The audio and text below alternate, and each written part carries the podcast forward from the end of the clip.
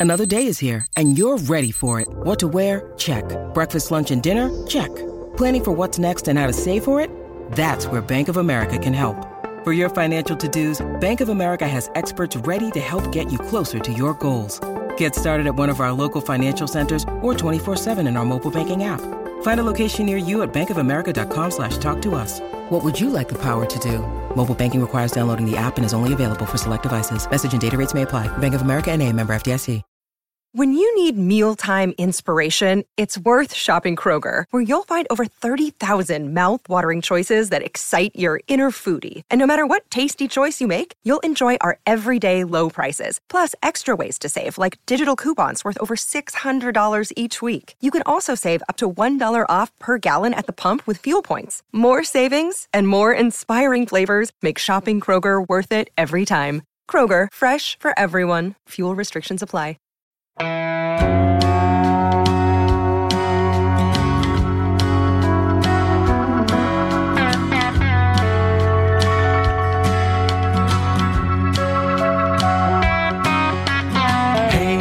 hey, where you been?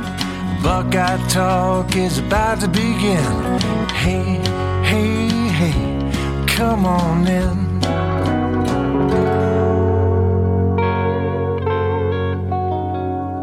Welcome to Buckeye Talk and another Market Down Monday. And this is the Market Down Monday that we've been waiting for for several weeks. We've had this on the docket. We've been talking about delving into this topic. We've been kind of trying to pump the brakes, wait as long as we could here at cleveland.com, the Buckeye Talk podcast, until we had maybe a better sense of things. And I don't know that that's really happened, but we're going to attack this topic anyway. Uh, how many regular season games will Ohio State football play in 2020? Doug Lesmerises, Stephen Means, I'm Nathan Baird. For you two guys, how often does this topic come up in your conversations with people? With someone, if you're if you meet someone new or someone who knows that you already cover Ohio State football, you cover college football, how much of a topic do you feel like this is something people want to know about, need to know about because they're trying to plan their fandom, plan their lives for the next five, six months? I don't talk to people. I don't leave my house still, so I have no answer to that. You don't you don't get an email or a text or a whatever I don't know like a, a, a MySpace message. I assume you're still on MySpace. So, so yeah, oh yeah, with my AOL address, my AOL email address. Uh, I um, so I have a story that I'm finishing that'll be up on Monday morning. I talked to Phil Steele uh, on Friday, I guess, about the idea of like spending your whole life previewing a season that may or may not be here, right? So, um, I think anticipation and predictions and thinking about what will be is such an important part of being a sports fan. I think in some ways it's it's thinking about what's going to happen is almost as interesting as watching what does happen. That the all the months that you spend predicting whether Ohio State's going to make the playoff or not. Is Justin Fields going to win the Heisman? All those things. It's so great. It's so fun. And so like we haven't lost any of that yet because no one said that anything's canceled. So we are, and we're like even more into it. And I think we've done a good job here on Buckeye Talk of like leaning into that. So I think we've created a fantasy world, which is what I've wanted us to do. And now this feels like homework and we need to do our homework at some point. But I don't feel like I've talked about this very much with people because A, no one still really knows the answer, and B, it's not a very fun topic. It's like the real world infringing on your fantasy of is Wyatt Davis going to be an All American again? How good is Josh Proctor going to be? Garrett Wilson in the slot. Oh my God. That's much more fun than are they going to play? Or how many games are they going to play? Or is it going to get screwed up in the middle? Or what's going to have to change? So I'm almost like not looking forward to this. And I don't know if people think maybe this won't be very fun compared to other Buckeye talks, but yet I feel like we have to do it. Like we, everyone has to do their homework with us. So I hope people stick and listen to this. But to me, I haven't heard a ton of conversation about it, like out among football fans. A lot of reporters are writing about it but I don't think fans are obsessed with it because the topic stinks because it's homework.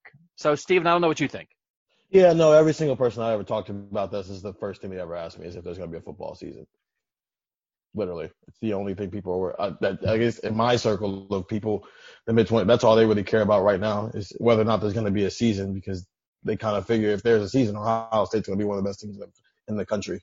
What do you tell them? Do they expect an answer from you because you're a professional journalist? They do, and it's like no one has an answer to this yet. So it's it's genuinely I gen, I don't know. I don't. It's it's still up in the air at this point. I can I tell them what's already been reported and that you know what Gene has said about it in terms of what he thinks the amount of fans could be out there, but I don't tell them anything that the rest of the world doesn't already know. What? Uh, so you, you talk. by the way, did you hear how he snick, snuck a mid twenties in there on us? Like just to remind us. I mean, I'm not hanging out with 40 year olds, so I'll. Just, You're what do you call us? You, you talk to us more than you talk to anybody. Like I said, all week. You, okay, that's fair. That, that, you two are the only, you two are the most I've spent with people 20 plus years older than me outside of my parents. I'll say that. We, you're missing out, man. You really got to expand. 40 year olds? Are you kidding me? We know how to get it done. You need to expand your social circle. What? You talk to people though, Steven? Are you having like interactions and like talking to other, other human beings? Yeah, like group chats and stuff. Really? I mean, wow. What's that like? You know, it's it's almost normal. It's like the only thing you're not allowed to do is be within six feet of people, but everything else you're allowed to do, Doug. You can a, socialize with people outside the people you live with. I don't I don't understand that concept. I need a group chat. Does anybody want oh wait, we have tech subscribers. That's what my group chat is. Yeah. Swear to God. Will you pay to be in my group chat, please? I, I think I'm probably somewhere in between the two of you as far as my interactions. We um we've gone out of town a couple times to see our immediate family stayed with my fiance's parents stayed with my parents one weekend. Um, and i've done a couple of things. Like i finally went and got a haircut because um, if not people would have turned off the zoom call immediately i think that we had last week, um, and just uh, some things like that. So I'm not going out a lot. I'm not socializing. I'm not. Go- I haven't gone back to my regular routine, even with masks and stuff like that. But when I have gone out, like I remember the woman who cut my hair asked me, "Hey, is there, are they going to play football this year?" And like I do feel like it's out there as a, as a topic among people, and I think it might be. It is kind of urgent, I think, in the community because I think people. It's so entwined here that I think people have seen enough there's enough pessimism out there that I think people do worry. And I saw it in some of the answers that we got. I mean, it's it's either people saying, "Well, I hope I'm wrong, but I think it's this," or boy, I, I hope I, I, hope it's this, but I'm worried that it's not gonna be. Like th- there really is trepidation as to whether or not football, college football will happen this fall, which is something that people have never had to confront in their lives. I mean, if you grew up in Columbus, if you grew up a, a an Ohio State football fan or a Cleveland Browns football fan, there's never been a time in your life, unless I suppose you were like around for Pearl Harbor. Like there's never been a time. Actually, that happened in December, so never mind. Like there's never really been a time where you had to wonder, like, is there going to be football this fall? It's just such a constant. It's such a it's just in the blood of this community and the blood of this state.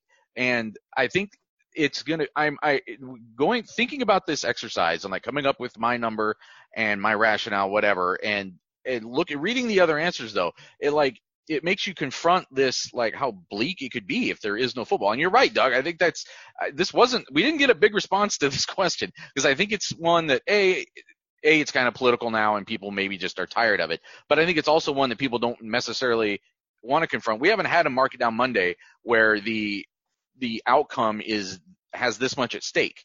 Like we talk, you know, oh, when who will be the quarterback the next time Ohio State wins a national championship? Well, even if you say I don't know because it's going to be in uh, 2032, you're still saying Ohio State's going to win a national championship. It's like there's a good part of it. There's potentially a, a, a the downside here is huge.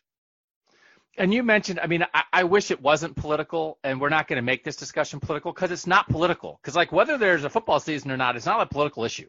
It's just a societal health issue. So like, you know, th- th- this is all spe- our speculation on the facts uh, where they stand right now.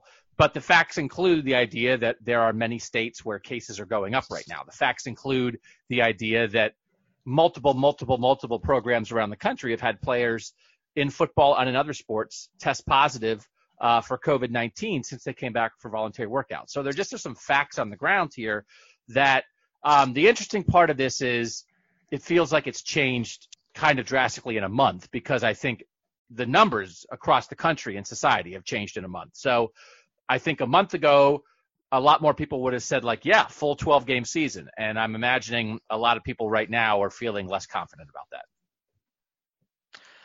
We got a wide range of answers, went really from the whole spectrum. Can I interrupt real quick? By the way, we're recording this on Sunday evening. Yes. At 8:30. We normally record Market Down Monday on Friday, but it's such a fast-moving story that we didn't want to record on Friday and then have news come out about new cases on Saturday. It would have changed our opinion. So this is like the hottest, freshest. This podcast is going to be up like 10 hours after we record it. So this is the latest, latest, latest of where things stand. Correct. And I, I wrote something for Cleveland.com on Friday.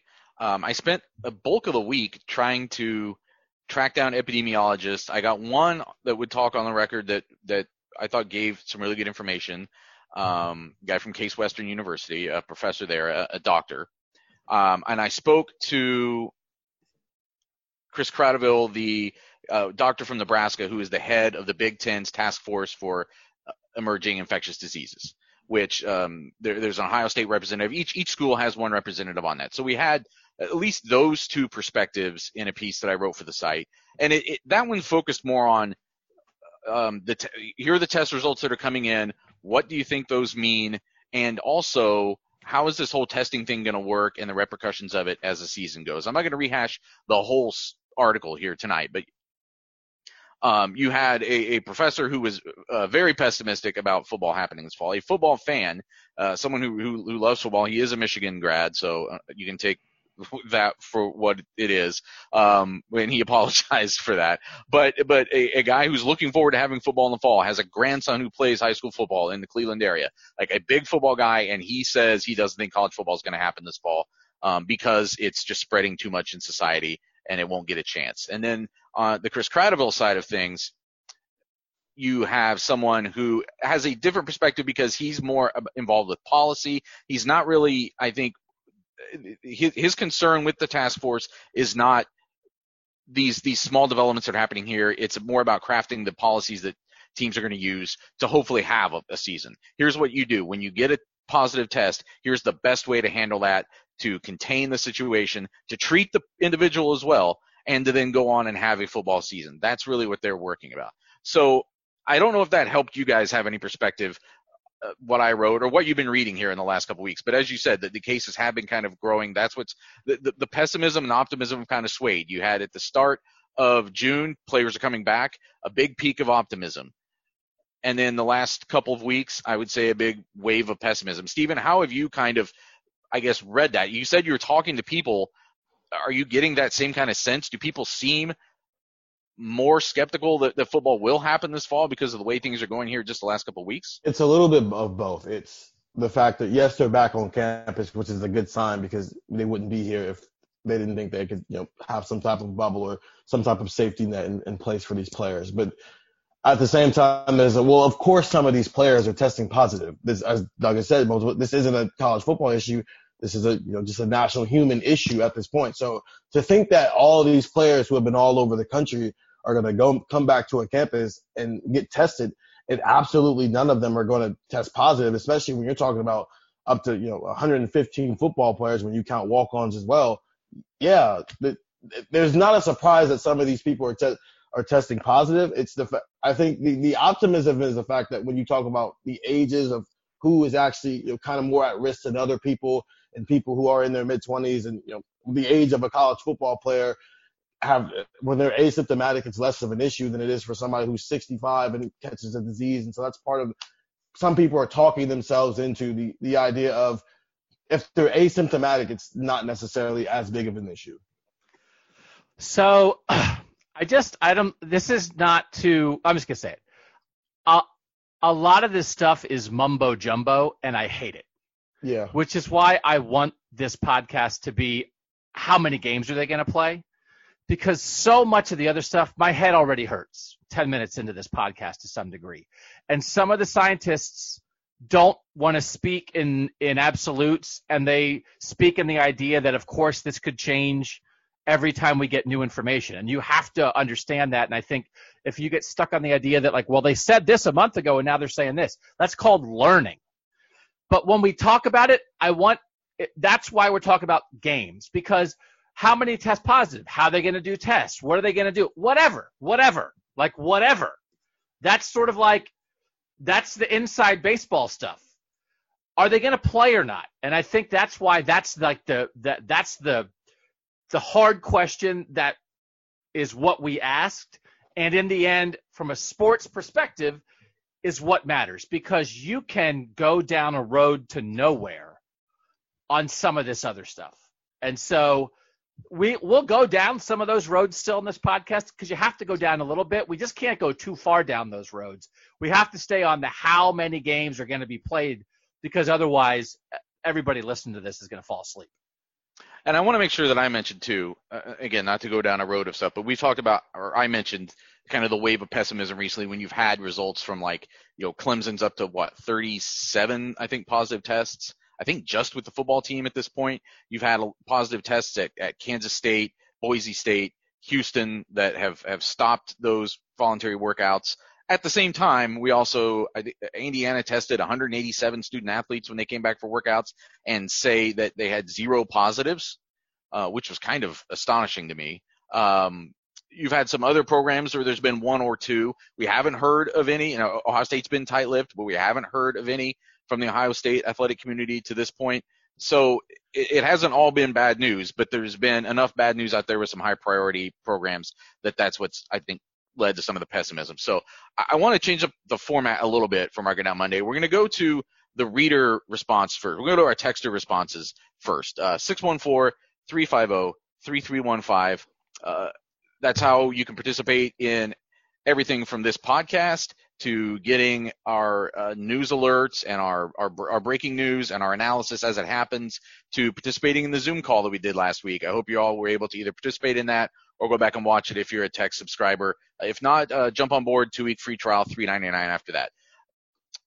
We got, like I said, we didn't get a huge response, but as you might expect, the responses kind of look like an inverse bell curve, um, an upside down bell curve. Like the the it's it's a pole. It, they're, they're, your people are kind of polarized. There's a lot at one end, um, a little bit less at the other end, and really kind of nothing in the middle. If you guys had to guess, what do you think was the most single popular answer from our tech subscribers as to how many games will be played? None. Steven? Um, eight. The single most popular answer was 12. Optimistic. The, sing- the, the single most popular answer was that we will play an entire college football season.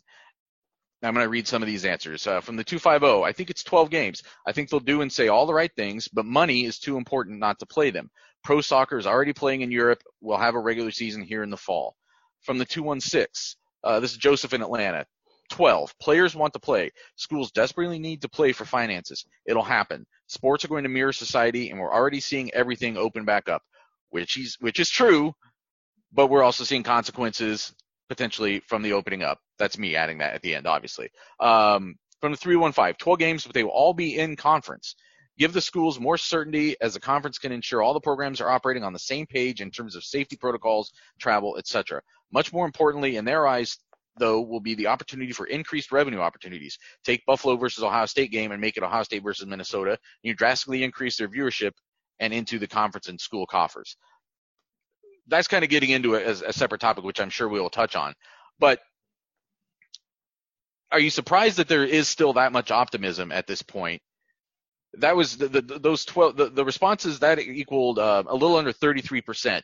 So a third of the people who responded to this feel that there's still going to be a full regular season of college football games. Does that surprise you? It surprises me a little bit because the news in the last week in the country has been kind of bad, um, mostly in the South and Southwest, obviously, and that there's just been this, the stories of the positive test have gotten such run. And that's been out there so much. Oh, this school had this many positive tests. This school had this many positive tests. I thought that might have seeped in to people's thinking a little bit more that again it feels like things are swi- they're on the back and forth of pessimism and optimism. It certainly has swung towards optimism both in college football and around the country in the past week. And i thought that might have been the overwhelming influence. But i don't disagree that 12 is a reasonable answer because i think at the moment it's swung too far on the pessimism pendulum. So I think perhaps these the people who, if you put some thought into it and it's not willful head in the sand, of course everything's fine. That really can't be your answer. If it's this is what's happening now. They'll get it figured out. There's plenty of time. September is two months away. That's why they're working out now to sort of let this be a dry run a little bit. They're going to get, you know, they're going to learn some things and they'll apply those lessons. Then I think 12 is a is a reasonable answer. So I I don't disagree with anybody who said 12. I understand you know, with college sports and pro, you can't. It's two different levels of sports. But I do feel like as a sports fan, there are people who are seeing the MLB and the NBA try it out and see how it goes. And obviously college football, football is a different level, but seeing how that goes and that's providing a little bit of optimism is, you know, okay, we're seeing this and maybe it can lead down to the road that by the time we do get to late August, September, things will be back to a point where we can do college football and NFL football. Multiple people who said that they believe they'll play 12 games, multiple of the people who responded here, or at least the ones I set aside, but I think there were others that had this same sentiment. Money was an issue. They said that the money is simply too important to playing football games, that they'll find a way to play those football games. We didn't ask, in addition to this question, how many fans will be in the stands for these games, but that obviously is one option is you would still play games even if things are getting really bad. You'd find a way to, I guess, quarantine the team, sequester the team, teams, plural, play the games, do the testing, et cetera, et cetera, and play it without fans if you absolutely had to, to still be able to generate revenue from other sources, media rights, those sorts of things. Did did finances factor into the old answer you guys ultimately gave as in terms of teams just won't or schools athletic programs conferences won't be able to complete won't, that, that they'll have to play these games because it's too important to their bottom line. It factors into everything. It factors into every moment of every decision about college football. So i didn't factor it in because it's ingrained. Like i didn't think to myself mm-hmm. well i'm going to adjust my number of games because they need the money. It's like to me it's like i don't factor in the idea that there is air and that COVID 19 is transmitted through the air. And it's like, well, what if you took the air away and we lived on the moon and everybody wore a space helmet? It's like, how would that affect? It's like, well, you can't take the air away. There is air. So whatever you think about the transmission of COVID 19, there's air. Whatever you think about college football decisions, money rules everything. So I didn't take it into special account because it's always there. And so if if they didn't make honestly it's an amateur sport that is tied to our higher education system. If they didn't make any money off college football and if colleges didn't make any money off of students taking classes and it was all a nonprofit educational system that nobody made any money from it would already be canceled. it would yeah. be no sports and it would be online classes for the fall. That would have already been decided. So the idea of like extra consideration for money is like, no, I didn't give it any extra consideration because it is the consideration for everything. Yeah, I agree.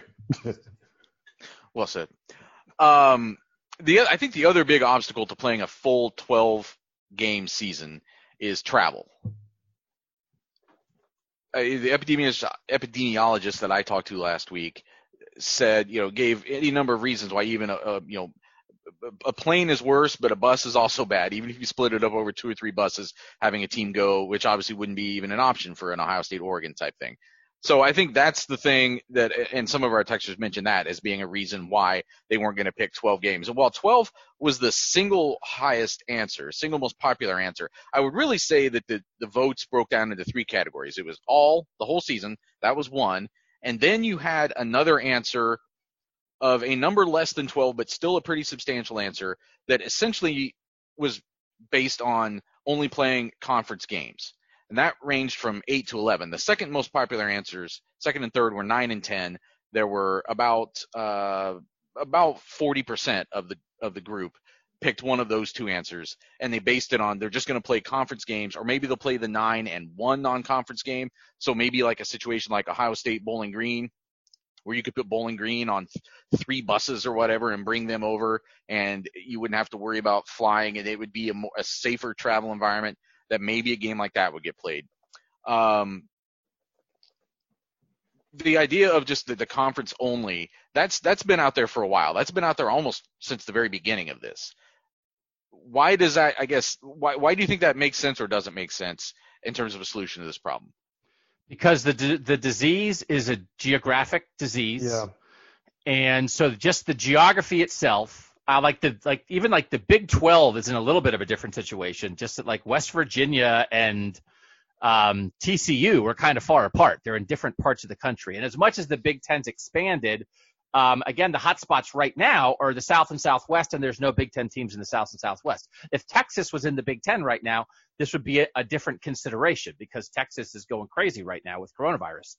Um, I just think the simple geography is part of it, and then that you know each other, that you trust each other, that you have the same set of rules, that you have a responsibility to each other that goes beyond a single game. Um, it- you know, it's the difference between friends and family, right? That you might have friends that you trust, but man, if you're really locking it down and it's blood and it's the people that you, it's your blood, like that's what conference stuff is. So I just think in situations like this, there can be a great big difference between friends and family. And so I think that's a separate consideration beyond just geography.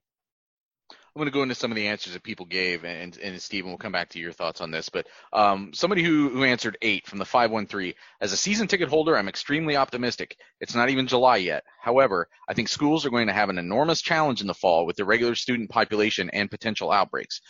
Then that's the other thing. I, me interjecting myself here. That's the other thing that we're not really even talking about yet is we're talking about these these results as they come in within the programs, within these voluntary workouts. Now bring back 30,000, 40,000, however many students at one time and, and, and, and and have them kind of just unleashed on the campus. And what does that do to testing, to results, to all that stuff? That's obviously something that's very urgent in this conversation. But back to the answer. Um, several college presidents and ADs have spoken to all students, have spoken to the fact that all students need to be back for sports to be back. I can't imagine Big Ten schools with their large enrollments not having outbreaks in dorms, dining halls, etc., despite efforts to combat it. And if you have to suspend school for the general students, does that then close down the athletic department? School and state reactions have been so varied I find it hard to see a full season being played without interruption. There is still time for this to evolve, but put me down for eight games and an interrupted season. So that's one of the other options, obviously, is you start things off and then it gets interrupted. That was a more popular answer at the other end of the spectrum. We'll get to that in a second. Um, And yes, I, I do think that's true. I think if somehow like you start an academic calendar and then you end up like shutting down classes, yes, I think that means you shut down sports. Mhm. Yeah, and and Gene Smith had has said that he backed away from it a little bit, but that sentiment is still out there. That if you are asking, if if you if you're telling a quote unquote regular student that it's not safe for them to be on campus, you can't in good conscience also say to a football player they should be on campus. That was kind of the the gist that a, a simplified way of looking at what he was saying. And now I think the, the issue is that the safest way to keep players from getting it is to have them be the only people on campus, but Yeah. they would never do that. To your point, Nathan. They Right. would never do the thing that is actually That's- the best way to guarantee that the players don't get it, right? Because you that's just that's Because what it opens- pro it- teams are doing. Exactly. It would open up a, for lack of a better term, a legislative can of worms that I don't think that would have repercussions that they feel in the long run are probably worse than almost not having a football season this season. I because. I think it, I think it changes. It would be the final strike that changed the way that we look at college athletes forever. You can't And it- call them student athletes when all the other students have sent home. They're Exactly. now players and they're now workers. And by the way, else is gone. I bet there is a majority, if not a huge majority, of college football players in the moment who would say that they would, or and, and all college athletes maybe, but especially I think among football players who would say, no, we're, we want to stay. We'll do what we have to do. They've already said that. You know, Josh Myers and Wyatt Davis said it to us a few weeks ago. They'll do what kind of whatever it takes to get a season played. but I just I don't think there's not get a u- point. there's not a union in place that can you know protect that because obviously they're going to say that. Right. It's just I, I think they're not even thinking of it in that terms, but No. that that that is as as Doug and I were alluding that that is obviously the, the stumbling block there. Um, some some answers for nine conference games. Uh, nine conference games, one conference title game, no bowls or national title. There's just no way to be safe at this point with that many required bodies, and considering how poorly people reopening, how poorly reopening is going at other schools, Clemson, Boise, etc. I don't see Gene Smith wanting to put the team at risk when they're doing an admirable job to make the best of a bad situation. It sucks, but I think that's the most likely option.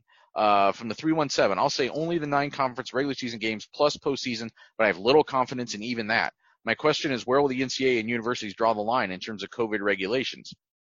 And he starts talking about uh, this this person, I should say, starts talking about um, testing players in a 14 day quarantine and the the kind of domino effect that that sets off. Like, do you also have to quarantine the team you played previously? And, and that's a real concern. Like that's that's that's obviously sets up a, a potential mess. Um, he this this responder just as much as the the scientist I talked to last week is more optimistic in an NFL season than a college season because you're talking about a smaller group of teams and you're talking about a more containable situation and and a more uniform policy that you can place across the league, which you can't really do throughout college football in the same way. Um, from the 409, I'm going to say nine because money usually wins out in any argument. So I would say nine conference games without fans, and there'll be a conference championship plus the 14 playoff, no other bowl games. Um, and from the 541, I guess my answer is nine. My heart is still hoping that they delay the football season until spring and things will progress enough by then to allow a full season in front of full stadiums. My head is saying there's no way to get the whole country to agree to one still uncertain thing like that and the Big Ten will agree to a reduced conference only schedule while the SEC plays all 12 games. and The Pac 12 might not play any at all. And I, I thought that too. As I was coming up with this, I, I held myself to how many regular season games will Ohio State play. I think that answer is going to, you couldn't ask that question really across all of FCS college or FBS college football. I think it would be that I think that number might be different depending on the conference. I mean, I, a team like Hawaii, for instance, where I think I assume they have to either fly or be flown to for literally everything to do. Obviously, they do. Um, Yeah. There's The- no the- boats to Hawaii for college football teams. There are on a boats to. Hawaii, but they would take too long to get there. You would have to. They'd have to like meet in the middle and play the game on an They aircraft. they, carrier they rent something. they rent a cruise and they just practice all week on their way there. right. Ah. So, but but okay, but like that's what- so. I mean, you're going to be looking at teams like that that probably just if, if you're talking about a reduced schedule, you may be talking about no schedule for a team like that. Whereas a team in the MAC that can comfortably, not comfortably, but relatively comfortably drive to just about every game, right? Um, except if you're on the very edge, maybe like Buffalo would have a tougher time with it, but like a lot of teams would be able to pull that off. So it may be it may be different as you go conference to conference. Now the thing, I mean, the thing we have to keep in mind with that is that nobody cares about Hawaii football. Right, right. So, so good luck. Enjoy your palm trees. Stay on your island where I think like things. I don't know. The last I, feel checked, like they're Corona, pretty safe out. Yeah, they're pretty safe out there. They don't want to come here. yeah. Like, they don't. They don't want Well, uh, anybody like Stanford all to be they- like, "Hey, we're coming," and they'd be like, "No, you're not." I feel like all they need to do was shut down their airports and they're fine. Well, as is probably well as has been mentioned on this podcast before, I'm getting married in a, a couple of weeks. Our original intention was to leave two days after that, fly from Columbus to Maui, and spend like the better part of two weeks in Maui. We're not doing that. And the main reason we're not doing that isn't even necessarily because we don't want to travel there. It's because I, I don't even know if this is actually still a policy, but up until very recently it was. Anybody going into Hawaii, you got to go sit in your hotel room for like two weeks. Like you can't there you have to quarantine as soon as you arrive. So once we saw that was happening, we decided to just back away. We'll do it some other time next year or whatever. But I mean, that's you're right. I mean, Hawaii Hawaii is doing a pretty good job of trying to keep this off of its borders. But it, it's that's not going to be the same luxury that you have, I think, within the states, where you're going to start having again. If you're playing non-conference games, it's going to be a lot of crossover. There's a big gap between Ohio and Oregon, or even Ohio and Buffalo, and, and doing that sort of transportation and what happens from at point A and point B, and, and what happens in between if you turn out to have someone who tested positive. It makes it a very complicated situation. Agree. Mhm. We are going to take a break here.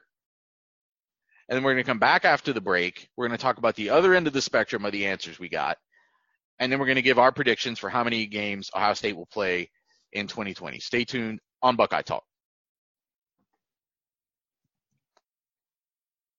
All right, we're back on Buckeye Talk. We had about 20% of the texture responses that broke down to either there will be no season or they'll try to have a season and then they'll stop and it'll be canceled and there won't be a season after that. The, the most popular of those answers was zero. We had about 12% of the group said zero games in 2020. Um, one thing I, I should throw in here, we did, I did mention, I did write it as how many games in 2020 specifically, because that precludes what something one of the other texters are just saying that there could be a season in the spring. That's a topic we can get into in a second, but that wasn't really the answer I think we were talking about for this. Yeah, uh, we. Did you guys? I, I, Pete Thamel from Yahoo Sports, who who's one of the best national college football writers out there, um, had a story about that last week. The idea of his spring. It seems to me like he seems to think that's a smart idea. He said that was an idea that was building in college football. And again, I think from the the money perspective, there might be some people who say, well, we'd rather push it to the spring and have a longer season than try to do it in the fall and have it be shortened or have it be you start it and then you can't finish it. Uh, I almost feel like that's a separate podcast. yeah, And we've had a- discussion actually on this podcast before. And Um, it's I like a, think it was to a rapid fire question maybe, but that we could have like in October when there's no football. we can talk about whether they'll play in the spring. I think it would be hard. I don't think it's impossible.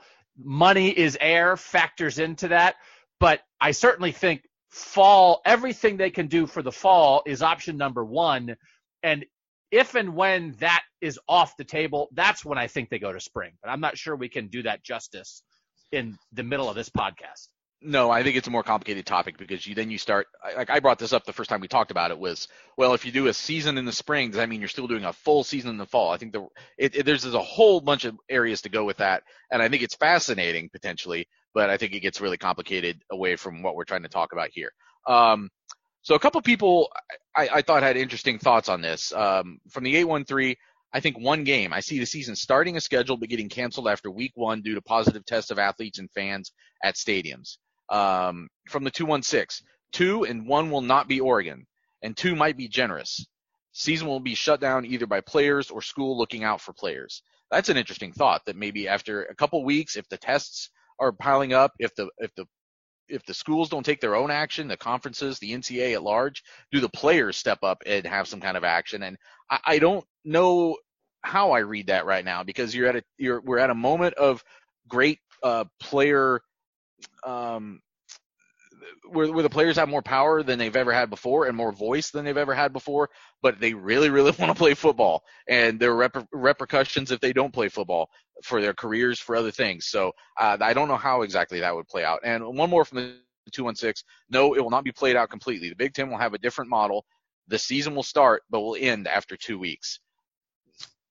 Did you guys have any sort of thoughts about that as you were coming up with your answer? That it, it you we're we're saying here's what we think will happen this fall. Are we saying are we are we in effect saying that's what we think they'll try to do this fall and then things could fall apart after that too? Or did you bake that into the answer you gave? No, I mean our answer should be what it's market down Monday. There's no Right. try. There is no try on market Yeah. down Monday. There is a correct answer. There Doug will be is a the correct. Yoda of this of this podcast. I'm the Yoda of everything. That's right. So I'm Mostly an age. I'm the I'm Yoda, Yoda. of everything. Steven is Luke Skywalker and Nathan is Obi Wan Kenobi. And I think We're all a we little just bit- figured out. we're we're all a little bit Yoda, right? Because you've got like Yoda's age, and I've got Yoda's like um, nerdishness and way of speaking in a way, and then Steven has Yoda's height. I knew you were going there. That's a short joke just waiting there for Nathan to dunk on Steven. But Steve, no, listen, Steven, Steven, you're Luke Skywalker. okay. I'm I'm 800, right? How old Yoda? Yoda's like a thousand. Uh, Adam Jardy would know. How old is Yoda? And then Obi Wan Kenobi is old, like in human years. Plus he has a beard. And then there's young there's young Skywalker, which is Steven. But like Nathan, you're only old in human years. I'm old for like lizard years. So that I think that's and that's the relationship of how this podcast works. So um, I can't remember what were saying. Yoda. He's, but a, he's a lizard. Yep, whatever he is. I mean, I don't know. I watched mean- The Mandalorian. He's a baby lizard. Uh, young Skywalker. What were you going to say? I don't. I can't remember what we were talking about. I don't even remember at this point. All right, we'll go back to can we- yeah, Can we? Can we? Something. No, something. That, we were talking about marking down Monday and how we there's no try or anything. You Oh, right. answer, which is true. Yes, that is the whole point of this, this pod. So no, that didn't weigh into my mind of what they're going to try to do. No, I I have an answer and that's what I'm going to stick to. And your answer, until- I, I think it's smart. I didn't really think of giving an answer that was. It. My answer is three because after three weeks, everybody goes, "This Yeah. we can't do it." But I think that's a smart answer. I think that's a, the the texters who have said that. I think it's a smart way to look at it. I think it's an interesting. Yeah, it is interesting, but yeah. Well, this is kind of getting to my answer a little. Not really, but I think it. I because what we've already talked about with these aren't pros, and so they're going to do everything they can to keep it from being that. I think if there is a situation where if it even feels like three weeks from now this is going to get shut down, they might not even go down that road. But I also think there's what you think before something happens, and then there's a something new starts, and then True. your thinking changes. So what people thought before the voluntary workout started has now that we have voluntary workouts and we have positive tests, that has changed people's thinking. True. Until they play games and they're they're mixing not just the people on your own team, but now you're having close physical contact with an opposite team. And until you then test after that first game, that first week of games, you don't have all the information. So that could be a moment where they do a week, they get the information back, the tests are through the roof, and that's it. Or they get the information back. There are some positives. They try week two. There are some more positives. They try week three. There are some more positives, and they say that's it. But that, whatever it is, once they play games, that will be new information, and we don't know what that information is going to be. And that one, two, three answer, I think all of those are on the table if you're talking about a full 12 game season that's attempted or an eight or nine game season that's attempted. It, that that could it's the same the same scenario could play out for either one of those things. Let's let's do the roundtable. Let's get our answers in here now. We we've heard from the entire uh, text message group. I have w- one more that I'm saving for later that I think kind of sums up a lot of people's thoughts. Steven, you go first how did you see this? Where what was your number? How many games will how, how many regular season games will Ohio State play in 2020 because of the COVID 19 pandemic? I said nine. They're gonna play all all their conference games. They're not gonna play, play any non-conference games. That's just ridiculous. For the all sakes and purposes, you know, where Oregon is, that area is basically square one for how COVID ended up in the, this country anyway. And I know it's not the hot spot right now, but that's not even something worth trying. The way things are looking right now, it doesn't even look like something that's going to be worth trying. While, as we've already kind of talked about, when it comes to this conference, everything's pretty regional to the point where you can kind of trust it a little bit. Some of these places are driving distance, so you know you don't necessarily have to worry about getting on a plane and all the extra things that may come with that. So I I would I'm going to mark it down that they're going to play all nine of their conference games, and then they'll play obviously the conference championship game, and then with the playoff, you probably can be a little bit more controlling there because it is a neutral environment where you probably can't put the players in a bubble. Now, sorry, I just want to clarify. Do you think the ni- so you think it'll just be the nine current? This isn't what was asked for the question. You think it'll be the nine conference games that are currently That'll- scheduled? Yes. Because there i- obviously is people having to get on planes in order to play that kind of schedule. Well, for, for most of these games though, you can they're driving distance is what I'm saying. But I mean, you got. I mean, if you can't play a Big Ten schedule and tell Nebraska and Rutgers, sorry, you're too far away, right? I mean, if you're doing a well, and Penn State and Maryland too. I mean, it's something out. yeah. So like a third of, and really Minnesota. So you really got like a third of this conference is pretty spread out, um, or more than a third. And even the ones that aren't, you know, teams could bust to games now. They one of the reasons why they spend the money, I think, to make these flights is because of how much time it would take. You know, can you imagine even just you know the Ohio State to Michigan or Michigan State situation?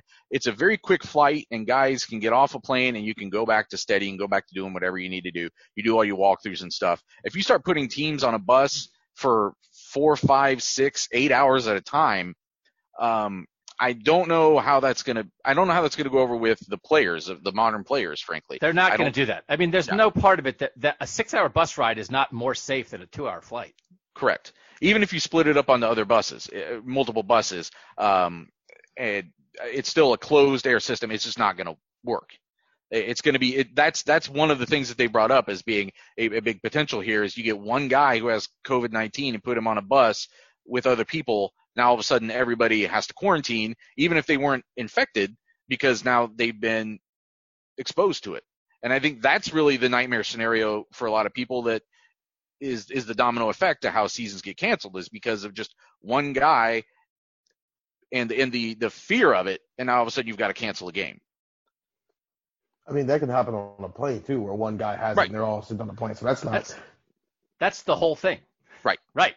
so That's the whole thing. One guy, super spreader environment, and one person who's positive. Right. So yeah. Yes, I agree. I'm going to stick with the nine conference games for a regular season. And do you do you eh, do you and we didn't again didn't ask this question, but I'm just curious. Like, do you then see it just rolling right into a usual postseason at that time? Do you think the? I think and I, I think, I the- think I think conference championship games can be played because it's neutral. And like I said, I think maybe you can do more of a bubble situation because it is a neutral site for both for both people. But then yes, I I know I think the only bowl games that get played are whoever makes the playoff this year. Gotcha. Um, Doug. So I've been keep, I've been keeping notes as we go. I have 12 points I still have would like to make on this podcast about all this stuff. So should I make all 12 in a row right now? I maybe or- you can prioritize the ones I- that absolutely need to be made. Should we make it bonus content? People who want to come stand in my driveway and I'll shout the other seven points that I don't. get in Saturday's pod, podcast? yeah, Saturday's podcast. You'll do four here, and then Saturday's podcast can be Yeah. Doug's other eight points. That would be because we did a Saturday podcast Yeah. bonus two weeks ago. We didn't do it this week, but if the Saturday bonus podcast is live in my driveway uh, for tech subscribers, I like that idea. Dave Chappelle did a stand-up comedy where everybody was six feet apart. So why can't you? Yeah. Plus, I- I, I I have no friends, so I need people to come hang out in my driveway, as we've discussed. Well, first of all, not in your driveway, across the street. First of all, you're loud enough, and secondly, why get them any closer than they need to be in these days and times, right? That's I Um, uh, social distancing has no effect on me because of my voice. That's true. Um, I would say that I obviously turned this podcast over to the, the text answers to kind of get their voice in, and that probably moved some of the discussion along. So if there are points that you want to make, uh, by all means, go ahead and make them, uh, and then give your answer. All right, I'll give my answer first. My answer is eight.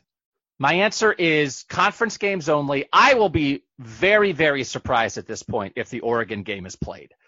I think they could swing something where you match up like you you readjust. I don't think they have to be beholden to the schedules as they stand. Meaning, not only might they cancel games, they could add games. So I think maybe if stuff starts falling apart and it's like we're only going to play conference games, but the Big Ten has an agreement with the MAC. We've worked with the MAC over the years. We're going to rejigger it, and we're going to have a weekend where every Big Ten team plays a MAC team. And like that week, the Big Ten will pay for the testing for the MAC players. That I think that's a consideration here that has been brought up in a lot of stories that the richest programs can afford to test more frequently than other programs. But it's like, hey, we'll ramp up MAC testing this week to make sure everybody's good when they play the Big Ten. I could see something like that that maybe brings you to 10. I'm going to say eight because I'm going to say conference games with the caveat that like one gets messed up.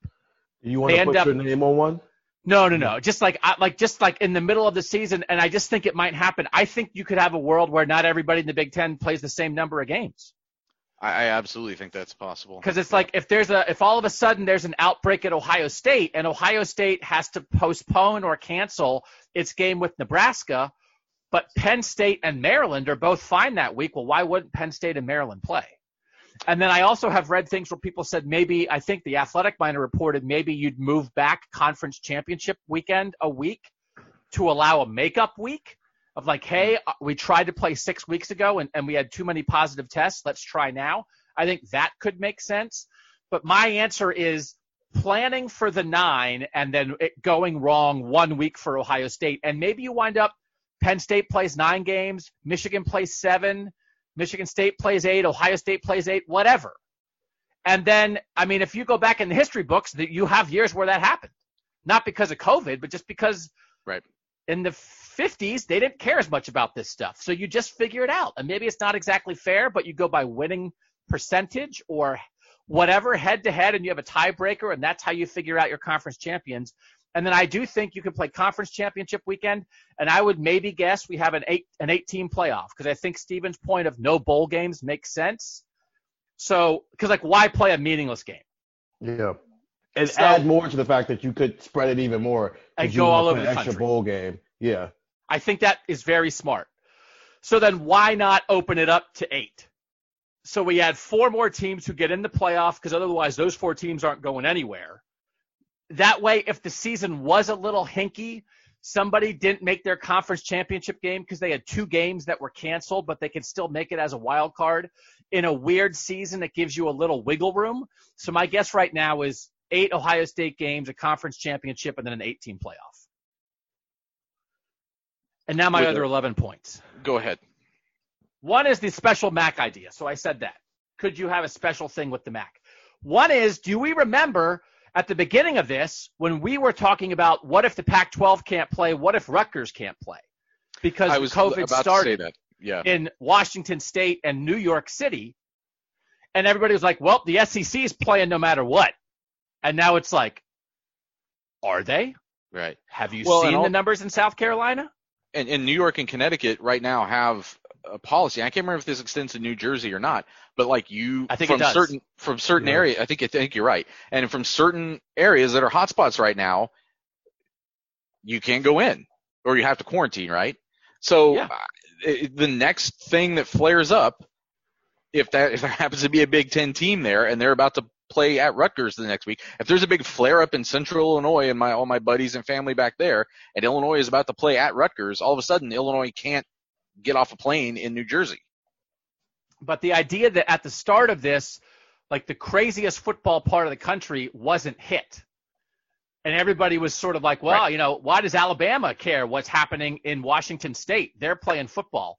And now that's the part of the country that's hit. Now Texas, football crazy Texas, has been hit. So some of the, it, it just moves so much. Just when you think your part of the country or your school is safe, in a month it might be the opposite. So I, that is a little, it's not ironic, but it's just like, be careful. Don't be throwing stones because we, you know, it can turn back on you in the snap of a finger if you're not careful. Um, I think the fan discussion is so far behind the playing game discussion. I just think it's very, very possible, as you said right off the bat, Nathan. I just think we might have no fans. That we're reaching the point that it seems harder now than a month ago to think about will there even be games? But like the whole discussion of well, will there be 50,000 fans in Ohio Stadium or 40 or 25 or whatever? That seems much, much more difficult to me than playing, trying to have the bubble around the team. So I just think that is such a secondary discussion right now. I think all the focus is on playing the games at all. And I just think you can't, the, the fans are just totally a bonus to me at that point. Is that guy, are you guys more optimistic about fans than that, or is that how you're viewing it? No, I'm leaning towards the no fans at this point because that's extra bodies that you have to now take into account when you're, you know, with something that's a pandemic. So I'm at the point there's probably not going to be fans. It's just going to be player anybody who's essential to a, a college football game at this point. I think it's more likely that there are zero fans than there are 50,000 in Ohio Stadium. I be, I'm I'm really skeptical you get to that number. I am all the way out on any chance of there being anywhere near 50,000. Yeah, that's not even. my one of point number six, the underlying thing that I still don't know the answer to are the players, the athletes, the college athletes who are testing positive. Are they getting coronavirus from working out with their teammates? Or are they getting coronavirus by living life and they are testing positive only because they are being tested when so many other people their age are not being tested. And I think that is a super important distinction that I still don't know the answer to. Yeah. But I know Sports Illustrated story about LSU and an outbreak there is related to people going to bars. I know that Kansas State, a New York Times story about Kansas State shutting down workouts.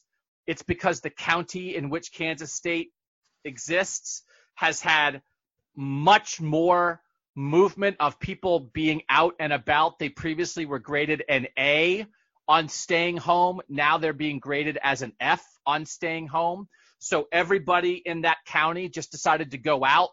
And then there was an outbreak among Kansas State players. So, like, Kansas State shuts down workouts, but I don't know that anybody is saying anybody's getting it from working out. I think these college kids Well- who are getting it are getting it from going to bars and they're spreading it at the bars. I'm pretty um that I'm gonna lean that way. I'm not gonna obviously I'm not gonna put my complete thing because I'm not a doctor and I don't know that, but these are like just these are still 20 and 21 year old kids. So, So, yeah, And- more than and- likely, if they're in a city where things are starting to open up, they're going out too. So, but and that goes back to the Buckeye pledge. But then, because the question is, if you're socially distanced in your workout, we know at Ohio State they're only doing groups of ten. You're socially distanced, everything's sanitized. How dangerous is that? That seems like gyms are open. Gyms are open. I'd rather go work out at the Woody Hayes Athletic Center than my gym. I'm paying my gym membership. I wouldn't go within a thousand yards of my gym right now. I don't trust my gym to keep me safe. No offense to my gym but I would at the Woody, there's so much at stake. So like that is just a baseline fundamental part of this that is being a college athlete dangerous right now. Is it more dangerous to be a college athlete than it is to be a college student who doesn't play a sport? But but or let's also are be, they just being tested more? but let's also be clear. What what's happening right now is not football practice. It's individual No, but workouts. I, it's, and I get that. I get that. But- and you- that, that but will that's not what change the people are dynamic. focused. Of course, but right now, people are freaking out right now because of positive athlete tests. Right. But I And- don't know the answer. Has any reporter or any doctor answered the question? Did they get it because Yeah. they're athletes? They're at the bars. They're, the the I think the only Clemson difference outbreak between is a house yeah. party. They're Yeah. hanging out together as they, if there were no workouts right now, but we knew a lot of Ohio State got kids, a lot of Ohio State players, they're not kids, they're they're men. Those players were in Columbus already. The Woody is now open to them to work out. But let's say there were no voluntary workouts right now. And they were just here. They could still normal. hang out in apartments together. They could Mhm. still go to bars together, but they wouldn't be getting tested. So the But- only difference between them and some random other college student is that someone has taken a swab and tested them. So Yes. we know for sure they have it. So what's the discussion then? Is the discussion that college sports is extra dangerous right now? And Nathan, of course. And that's what we're going to have to find out once they start getting together. But that's not what people are freaking out about right now. People are freaking out about the number of positive tests. But I, I am not at all convinced that the positive tests had anything to do with being an athlete. Do you guys know what I'm saying there? No, I, I, do understand. you. Yeah. So I, I posed the question to Chris Kratochvil, and again, because the because he takes more of like a ten thousand foot view of this, he doesn't he doesn't know the circumstances under which Clemson and LSU and Kansas State players tested positive. I think what the answer is probably right now that it's been more that they were bringing it because it's these tests are happening before they return to workouts. The same as Ohio State players had to be tested before they return to But, workouts. Those but were now first also while they're working out. Yes. Okay, yeah, but the first round, but the- first round was when they returned to workouts from either Yes. being on campus but not using, uh, assumedly, Yes, right, not using university facilities, or being away Right. and then coming back to campus. So in those situations, obviously they they acquired it But there. we're past that. We're we're uh, we're three weeks Okay. into being back now. All right, but then but then my point is that if you have if if someone has I think the reason these are getting shut down is because once you have a certain saturation of positive tests in your player um in your populate your player population, then even if you're even if you are practicing distancing, et cetera, et cetera, once it's been introduced into the group like that, I think there is it's seen as an inherent risk of spreading it because you know it's in there. You know it's within your. But your spreading it how? By Yeah, what somebody had to somebody had to bring it in. It's so, So, but we get it. Somebody has it. So but they're you don't shutting. know. But until, but unless you shut things down and let this go for two weeks and do the, the quarantining, you don't know who has it for sure and who doesn't. no, but so this is what I don't want to do on this podcast. I don't want to talk in circles. Here's my point. players test positive. Kansas State didn't just isolate the players who tested positive; they shut down workouts. So you te- you isolate the player the players who are positive, but are they spreading it by lifting weights socially distanced in a sanitized facility? Because when you're shutting down the workouts, you can't guarantee that you're shutting down hanging out at an apartment Mm-hmm. Or going to a bar. And that is where we know people are spreading it. Every story you read right now around the country, not athletes, but people, they're spreading it at bars. Texas just shut down their bars. So that's the Right. thing that, like, I don't. Eh, I, I guess here's the best way. When I asked Chris Kratochvil that question, his response was this. I'm paraphrasing, paraphrasing, but this eventually, this essentially puts a spotlight back on the fact that you have to scrutinize every aspect of a player's life in terms of whether they're being diligent about stopping the spread of this virus. Which I agree. That- so then, it- to me, right. why not isolate the positive players? Of course, they they quarantine for two weeks, but you could continue the workouts and say, don't like you double down on, don't go to the stinking bars, which is why they had to sign a Buckeye pledge, right? I get the Buckeye pledge. I just don't think they had to sign. Shouldn't have had to sign a document. Don't go to the bars. That is how you are getting it. You are probably not getting it by lifting weights 12 feet away from your teammate. But that is the reaction. So that's the thing. And again, in the end, I don't think, and this is my, I, I read about this stuff constantly, and I, you reported on it, Nathan. I didn't. My uh, uh, assumption, just as a reader, I don't really think they're getting it because they're athletes. I think they're getting it because they're 20 Yes. and they're finding Yeah. out they have it because they're athletes. And that is different. That is a different deal. And like that is not how people are talking about it. And that is not how people are reporting it. They are reporting it like it's a college sports issue. And I don't think it is. It's a societal issue. And, if reading- you're at a bar with 300 people and 100 of them are football players, and 25 of those 100 football players test positive, well, that means 50 of the 200 college students who aren't football players also would test positive if they would be tested, which they're not being tested. I- I think the best way to answer it is that right now you're correct. I think that it's it's it's happening outside the programs, and then yes, that is a response that's happening. It, that that it's it's societal is where they're getting it, not in terms of athletics. The threat isn't from what's happening in terms of athletic activities right now. In August, it's both. Yes, probably. in August, it's societal when you, especially once you start bringing back the entire campus, and then it's you're breathing in the guy's face right across from you if you're on the defensive line or offensive line. Um, and when you're you're matched up as a DB and a wide receiver, you guys are go- whatever. Like that's where there's there's droplets of sweat, there's perspiration, there's there's spit and and breath and whatever. That's where they see uh, um, Scott Frank, the um, the epidemiologist I talked to last week, that's where he, that's why he's still so pessimistic because it's the combination of those two factors coming together of you, he, he feels like the societal issue is a bat, is a big one. And then also, how do you really protect players from giving it to each other once they have, once they start going to full contact football and that changes the dynamic. And I think the way you protect them is by saying, don't go to a frickin' bar. You get tested every day.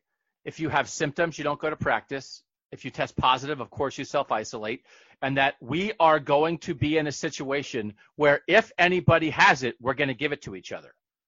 So we, the only way we can practice is basically by guaranteeing nobody has it. And we're not putting you in a bubble, but you have to put yourself in your own bubble. Now, you still could get it, but that's the way you can do it. I don't think anybody can pretend that you're not going to swap spit at football practice, that you're not going to breathe on each other. You're going to give it to people if you have it. The only hope is that you can you can stop Mm. the people from who have it from practicing. Otherwise, you're dead. But that's how. And that you you it's not a bubble. It's not a bubble of isolation. It's a bubble of responsibility, and it's a bubble of responsibility to your teammates. And that if you're going to hang out in an apartment, you wear a mask and you socially distance in the apartment. You don't go to bars. If you go to class, listen, nobody at class is trying to get it.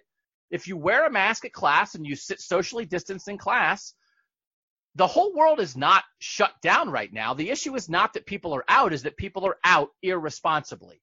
So if you can make a bubble of responsibility, I don't think you have to make a bubble of isolation. And then that's how you can play football. So I don't think it's impossible. These are the fits and starts of it right now. I just think I don't I think it's being reported on As if they got it while they were playing football, and that's probably not the case. Isn't that what you guys feel like the the, the vibe Yeah. is?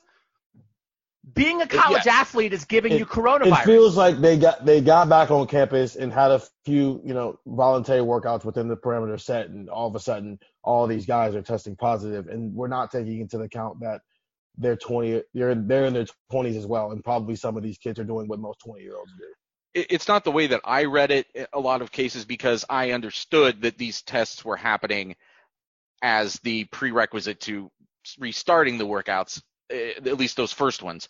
However, I understand your perspective of yes, that's probably how a lot of people are reading it because they don't maybe have that um, that knowledge already. So I'll, I'll go quickly through my other stuff. We have to be there, bubble. They can't isolate the college players like you think you can isolate the NFL. Also, I don't think there's as much of a difference as some people think, because yeah, 20 year olds might go to a bar. You also who, who likes to go to a bar? Millionaires. So like I get it. You think every NFL guy is going to be totally responsible about not going to a bar, for real? And they're not living. They're not. Go, they're playing in their cities. They're not going to. They're not going to Orlando for the NFL season. Major League Baseball's not going to Orlando. You think every Major League Baseball player, none of them are going to go out? None. Is Zero? Ohio, is Ohio State going to set up a anonymous hotline for you to tell your teammates if they? But- But it's not just. A, but like to think that uh, to think that college is that much more difficult than the NFL, I just don't think is right. Because I think it's human behavior, whether you're 20 and you're young or you're 30 and you're rich, you want to go out. I don't want to go out because I'm 40 and not rich. There's nothing for me out there. So I'm good. But that's not the regular population. So I, I think that is a that's a mistaken assumption by by experts who view it that way. This is I the don't main thing. Oh, go ahead.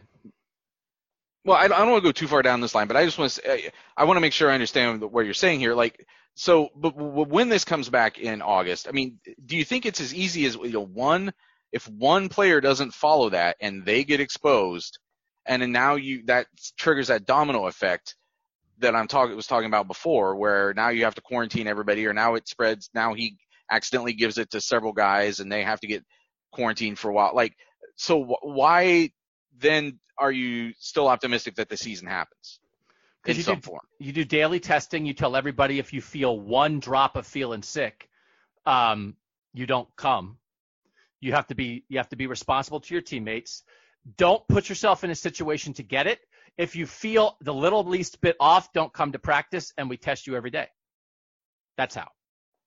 So right, I mean, if somebody slips up, but hopefully, if somebody slips up, you catch it in them before they get to practice, right? And I don't know Right. how soon you test positive, but if you did go to the bar the night before and now we test you in the morning, I don't know if that test is going to catch it or not. But like But that's if you how. test every day within that week, you'll find out at, Well, at but- worst. But, But now we're starting to talk about uh, a really comp- the testing is a big part of this because there aren't just tests aren't infinite right now for COVID-19. So that's an issue. And then there's also the timing of the test is an issue because if you test somebody early in the week, they may not have developed enough to show up as a positive. You get some false negatives that way. It- it- you're better off waiting until as long as possible right before the game or right before the next contact is going to be. But then it's sometimes if you I talked to this is what my the guy from Case Western uh, Scott Frank said. You test a, you you you know you go to an away game, you go to Penn State or or Oregon or wherever, and now a guy tests positive on the morning of the game or the night before. Well, now he's exposed to everybody else on that travel, and he has also how do you get him home now because he's supposed to be isolated, and you how okay, do you so get him home? let's do this. All right, Uh, I'll stop talking for a second. So is your answer zero? No, Because if like if if if we're I'm gonna just saying. play What, the- I'm just I was just giving the other. I was just giving that. But fact if you're going to play, if that's what, if that's the game we're playing, then the answer it's is gonna zero. be zero. Yeah. Yeah, and you know what the answer is then? The answer is zero for society. If that's the Right. game we're playing, the answer is zero for everything.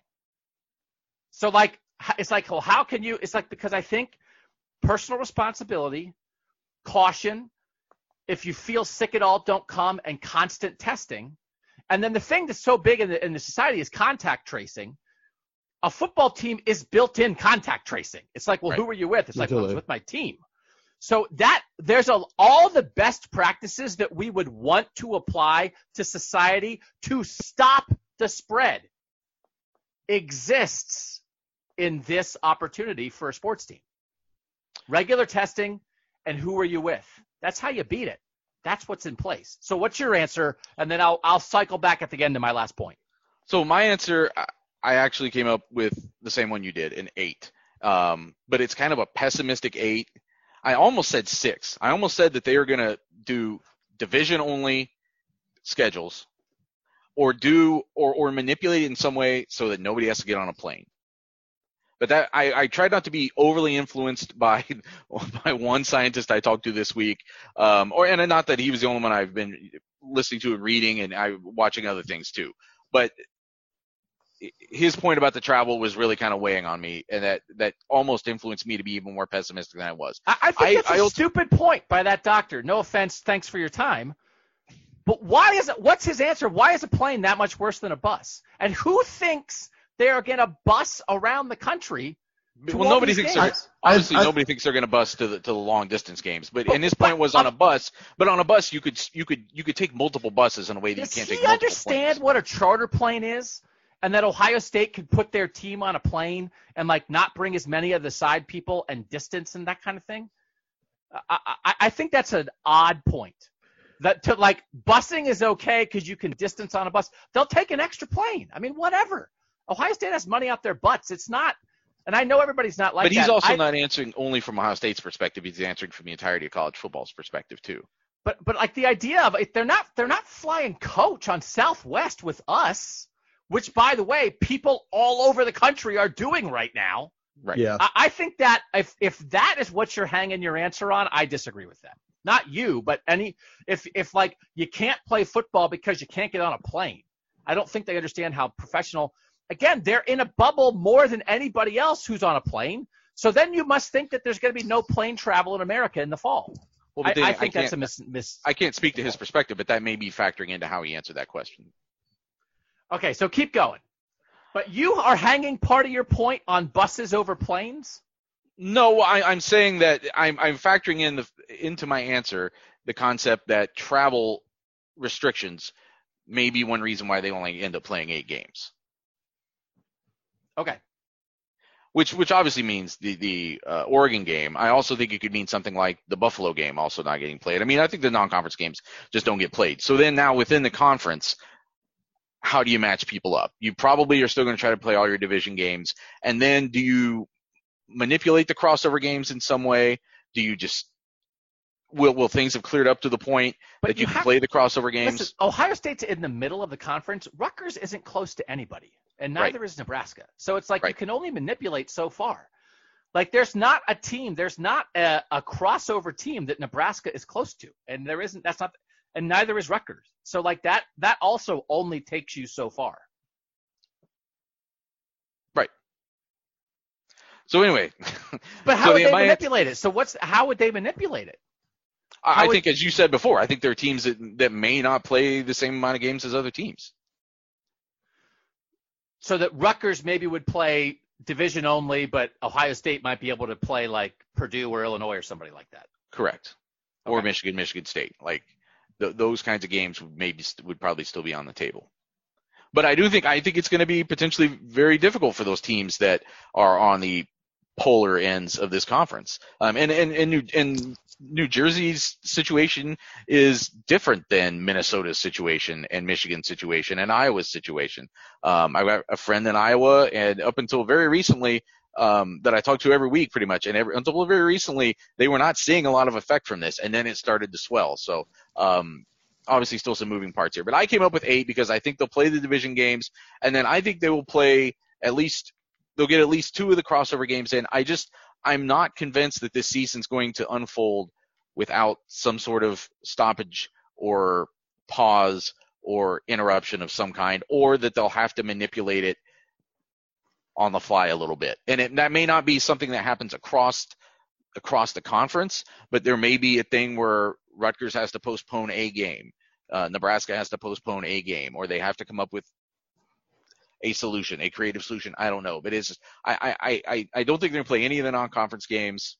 The one caveat maybe being, as you kind of said before, the MAC idea, and and obviously Ohio State already has one scheduled. You could maybe work something out, figuring out how to get that Bowling Green game played and similar games across the Big Ten. But eight is about as far as I can go, and I I had to kind of talk myself out of zero was probably going to be was like my second most likely answer and not because of anything having to do with college sports, but because of what you're saying, that society at large, that we may just have to, at this point, at that point, have to shut it all down again for a while. So, I mean, yeah, again, like if it was like, well, if the season started tomorrow, then I think it might be zero. So part of right. what I'm, I'm pinning this on is like, you know, last time it kind of got bad, we adjusted. Right. And if people don't adjust now, then we're just all, society is going to be messed up for a while if people don't stop going out socially, if people don't wear masks, if people don't socially distance, then this is just the reality, and it's not just going to be college football. So here's here's my it's it's two points. There's like five points within one point, and then one point within another. I'll try to say this very quickly. I follow a lot of different people and a lot of different groups on Twitter. I really don't think anybody knows what they're talking about with this, and the different groups of people don't know what they're talking about in different ways. There's the medical community that doesn't understand football, which is fine. And we appreciate their knowledge and their expertise. And you have to listen to them in society. But when they start to try to implement their the thoughts about the virus exactly into the the, the the mold of college football, I just think they get it wrong sometimes. For instance, buses versus planes, whatever. Like that's that's not really what it's about to me. So I think sometimes, and then also of course, the scientific people are going to be more pessimistic because you have to go by the science, right?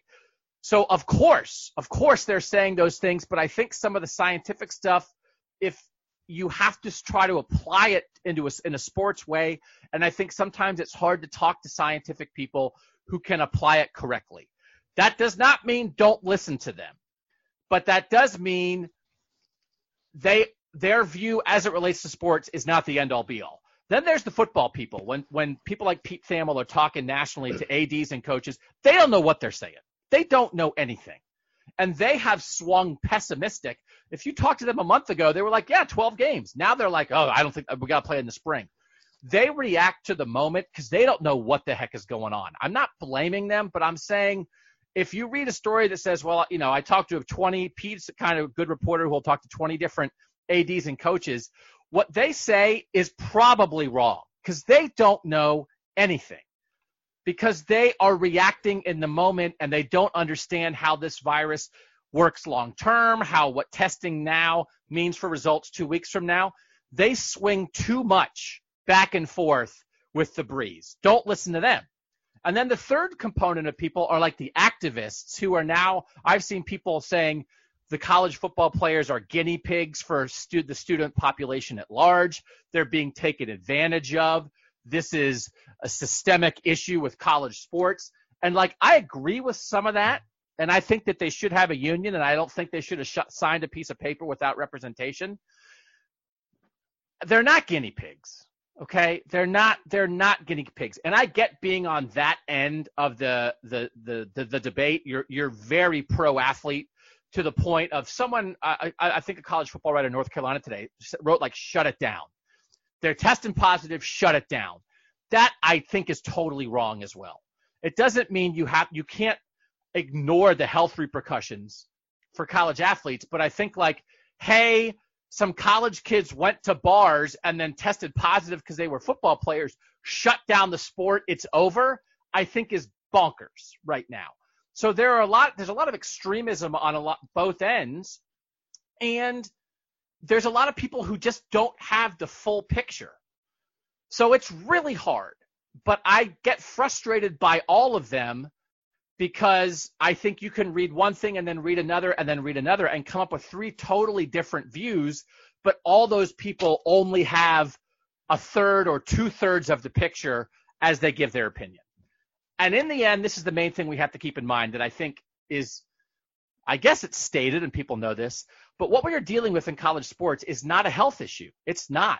Because really, right now, when you hear people talk about this, are they talking about we're worried a player is going to die? I know I talked to Ramogi Huma, who is like the, the, the leader of the union push for college athletes and has been for 15 years. That's what he told me. That's what he's worried about. I don't think that's what the average person is worried about, right? Do you guys think that when they hear positive tests for college football players, do you think they think, oh my God, a player might die? That is, I don't think what the average person thinks. That is what the uh, the guy from Case Western I talked to last week. That was one of his primary concerns was that even as healthy as these guys are, there's enough people with compromised immune systems or whatever that somebody's going to die. So, of course, I mean, this is the hard thing when we talk about sports and society at the same time. Society always matters more, but you can't ignore sports because just when you think sports is is silly, sports plays an important role, like with the change in the, con- the Confederate flag on the Mississippi State flag. The issue of competitive balance is different than the issue of health. Everybody else in the country, we're talking about we don't want people to die. We don't want people to have long lasting health effects. And some people are saying, well, what's the big deal if young people get it? Most of them are going to be fine. And I don't agree with that, but like if that's your view, that's a health view. That can't be the view for college football because for college football, we're not worried really. The first issue is not are they going to be healthy? The first issue is they're out for two weeks and it throws off the competitive balance of the season. So what we're trying to achieve with a, with a college football season is not nobody dies because of course you're, but that really, we're, you're trying to achieve nobody gets it. You're trying to achieve you maintain competitive balance because everybody else in the world, if you get it and you think, oh man, I got an asymptomatic test, I feel fine, but I'm positive I have to stay home from work for two weeks. That's not a big deal. If that happens to a college football player, that's a huge deal. So it is a completely different discussion. We're not just trying to have a random collection of games. If you can't maintain some level of competitive balance to the season, as much as we're saying maybe teams play a different number of games, there's no point. And you can't have competitive balance if you have a million positive tests, even if nobody really gets sick. The positive tests themselves will kill the season, even if there aren't any long term health consequences. So, in every other part of life, the issue with COVID 19 is health consequences. For sports, it's, it's are you a healthy person who tests positive? So we have to keep right. that in mind, which means the bubble has to be tighter. And so since they're not going to be in a bubble, you can't put college students in a bubble. We have to be their bubble. Don't go to a bar and give an Ohio State football player coronavirus. Not because there's going to be long-term health consequences for him, because of course we're worried about that. But because if you give him coronavirus at the bar, he can't play against Michigan State. So we have to be their bubble. And our bubble has to be tighter because our goal is different. It's not health. It's not not getting it because you can get it if you're 20 and not have health consequences. You might. You don't want to spin that wheel. But even if every other part of your life is fine, it's going to screw up the football season, and that's what people are worried about. So I think we have to keep that idea in mind. It's a much tougher threshold because it's not getting sick, it's testing positive, which aren't exactly the same things. So that's what asymptomatic testing does. To, to beat the disease as a society, we all need to be like college football teams. We need to mimic college football teams. So I don't think it's the actions of the football players. I think it's that we aren't being tested like football players. I wish we all were. And we'd all be testing positive at the rate they are. But then we'd be learning from it. We'd be adjusting our behavior as a result. And so I think what's happening in college football in a perverse way is good. But they have to stop going to bars. They have to wear their masks. And I just don't think they're giving it to each other by lifting weights, but they might give it to each other by practicing on a field in August, which means they have to really have it locked down by then. But I think in the meantime, this might be learning. It might be learning how to do this best. And I think it might all work out okay. But when I read someone say, shut it down right now, I just think your view is off. And I think, I think almost everybody's view is off, including mine right now. I'm not 100% right. I, I might not even be 50% right. But I think I think that holds true for almost everybody in trying to discuss this because it's super complicated and it changes every week. And, and, I can't remember if I already said this, but when I talked to Chris Kratochvil, the Nebraska doctor who heads the task force, I might have said this to you, Doug, before we got on uh, the mics. Um, he said, "Hey, if you call me back in a month, I may have very specific answers for all of these uncertain questions. But right now, there's still a lot of uncertainty. So even the the foremost experts, hopefully, are saying in the in the correct times that they don't have the actual answers yet." those are they're they're they're working on them. There's a lot of research going on. There's a lot of um, a lot of people working really hard on, on coming up with these answers, coming up with solutions to specific problems around this, but they don't have them yet.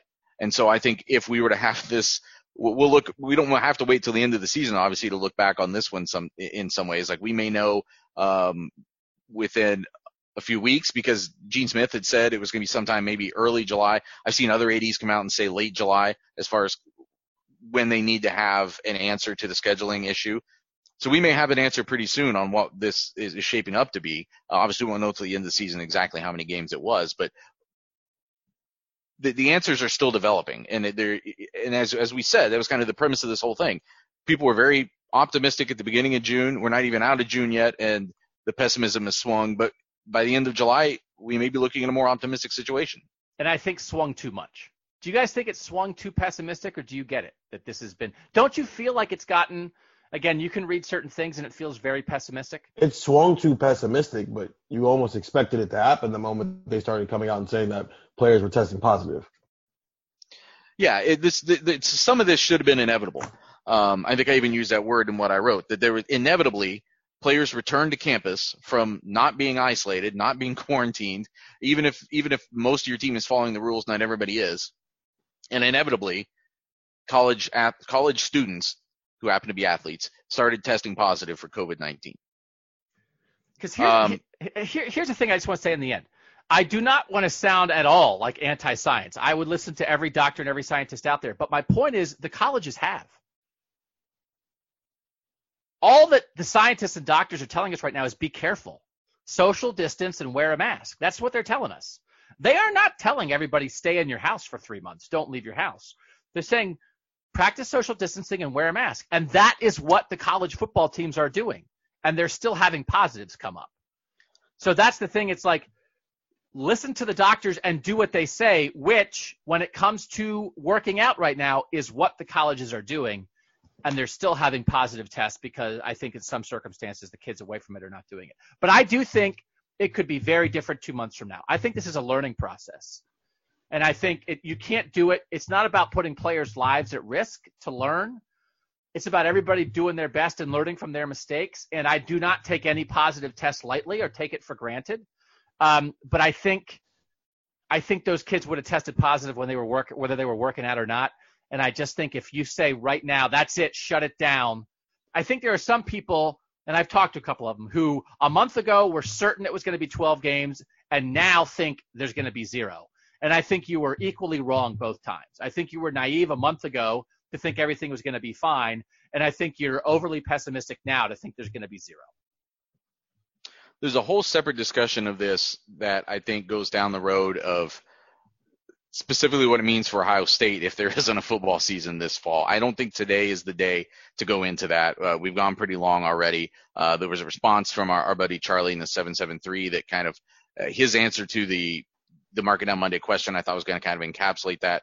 We'll come back to that because I think if it's too early, I think maybe to to go down that road. But we've got some other podcasts coming up where maybe that will fit. So um, anybody else want a last word before we shove off? We had um, all of us essentially saying the same thing. Um, eight or nine games based around the conference season, which was also a really popular answer among our uh, our fan base or our our I guess they're our fan base, but our our texters. Um, any last words? My daughter has been making me do the New York Times crossword puzzles at night now. She decided that she likes to do that. We can only do the early in the week ones um, because they're so hard. And inevitably, halfway through the puzzle, I start yelling and I yell that it feels like homework. Um, I hope this didn't feel like homework. We're not going to go down this road again very much. I know we went super long, but like this is it. So if you're still around and you're hearing this, you know, we're going to get back to playing Michigan and Heisman Trophy conversations and recruiting and all that kind of stuff. We just had to do this one time, and I and I hope it gave a tiny glimpse, not into the answers, but into the discussion, right? Which is the whole point. We don't have the answers, but apparently you guys, as people in the world, say this discussion is happening. So I, I hope we added to that a little bit. I don't have an analogy to, I guess, you know, kind of segue into it, but yeah, I agree with Doug. I was going to give you an opportunity to take a shot at me, a cheap shot, a low hanging fruit shot, like I did earlier. Do you have one? Anything no, you I, wanna- no, I look down on people who do that, like I do when we're standing in the same room. It is not the way of the force to take cheap shots. Young Skywalker will refrain and This is not- stand. Yeah, you know this what? is the, this is not the And you- pettiness you're looking for. And you said I look down on people like that, which left open the door for yet another shot at, of low hanging fruit, and I'm not going to take it. I'm going to walk away Yeah. and come back to pod another day. Good for So you. join us, join us five days a week on Buckeye Talk. That was Market Down Monday, and that was Buckeye Talk.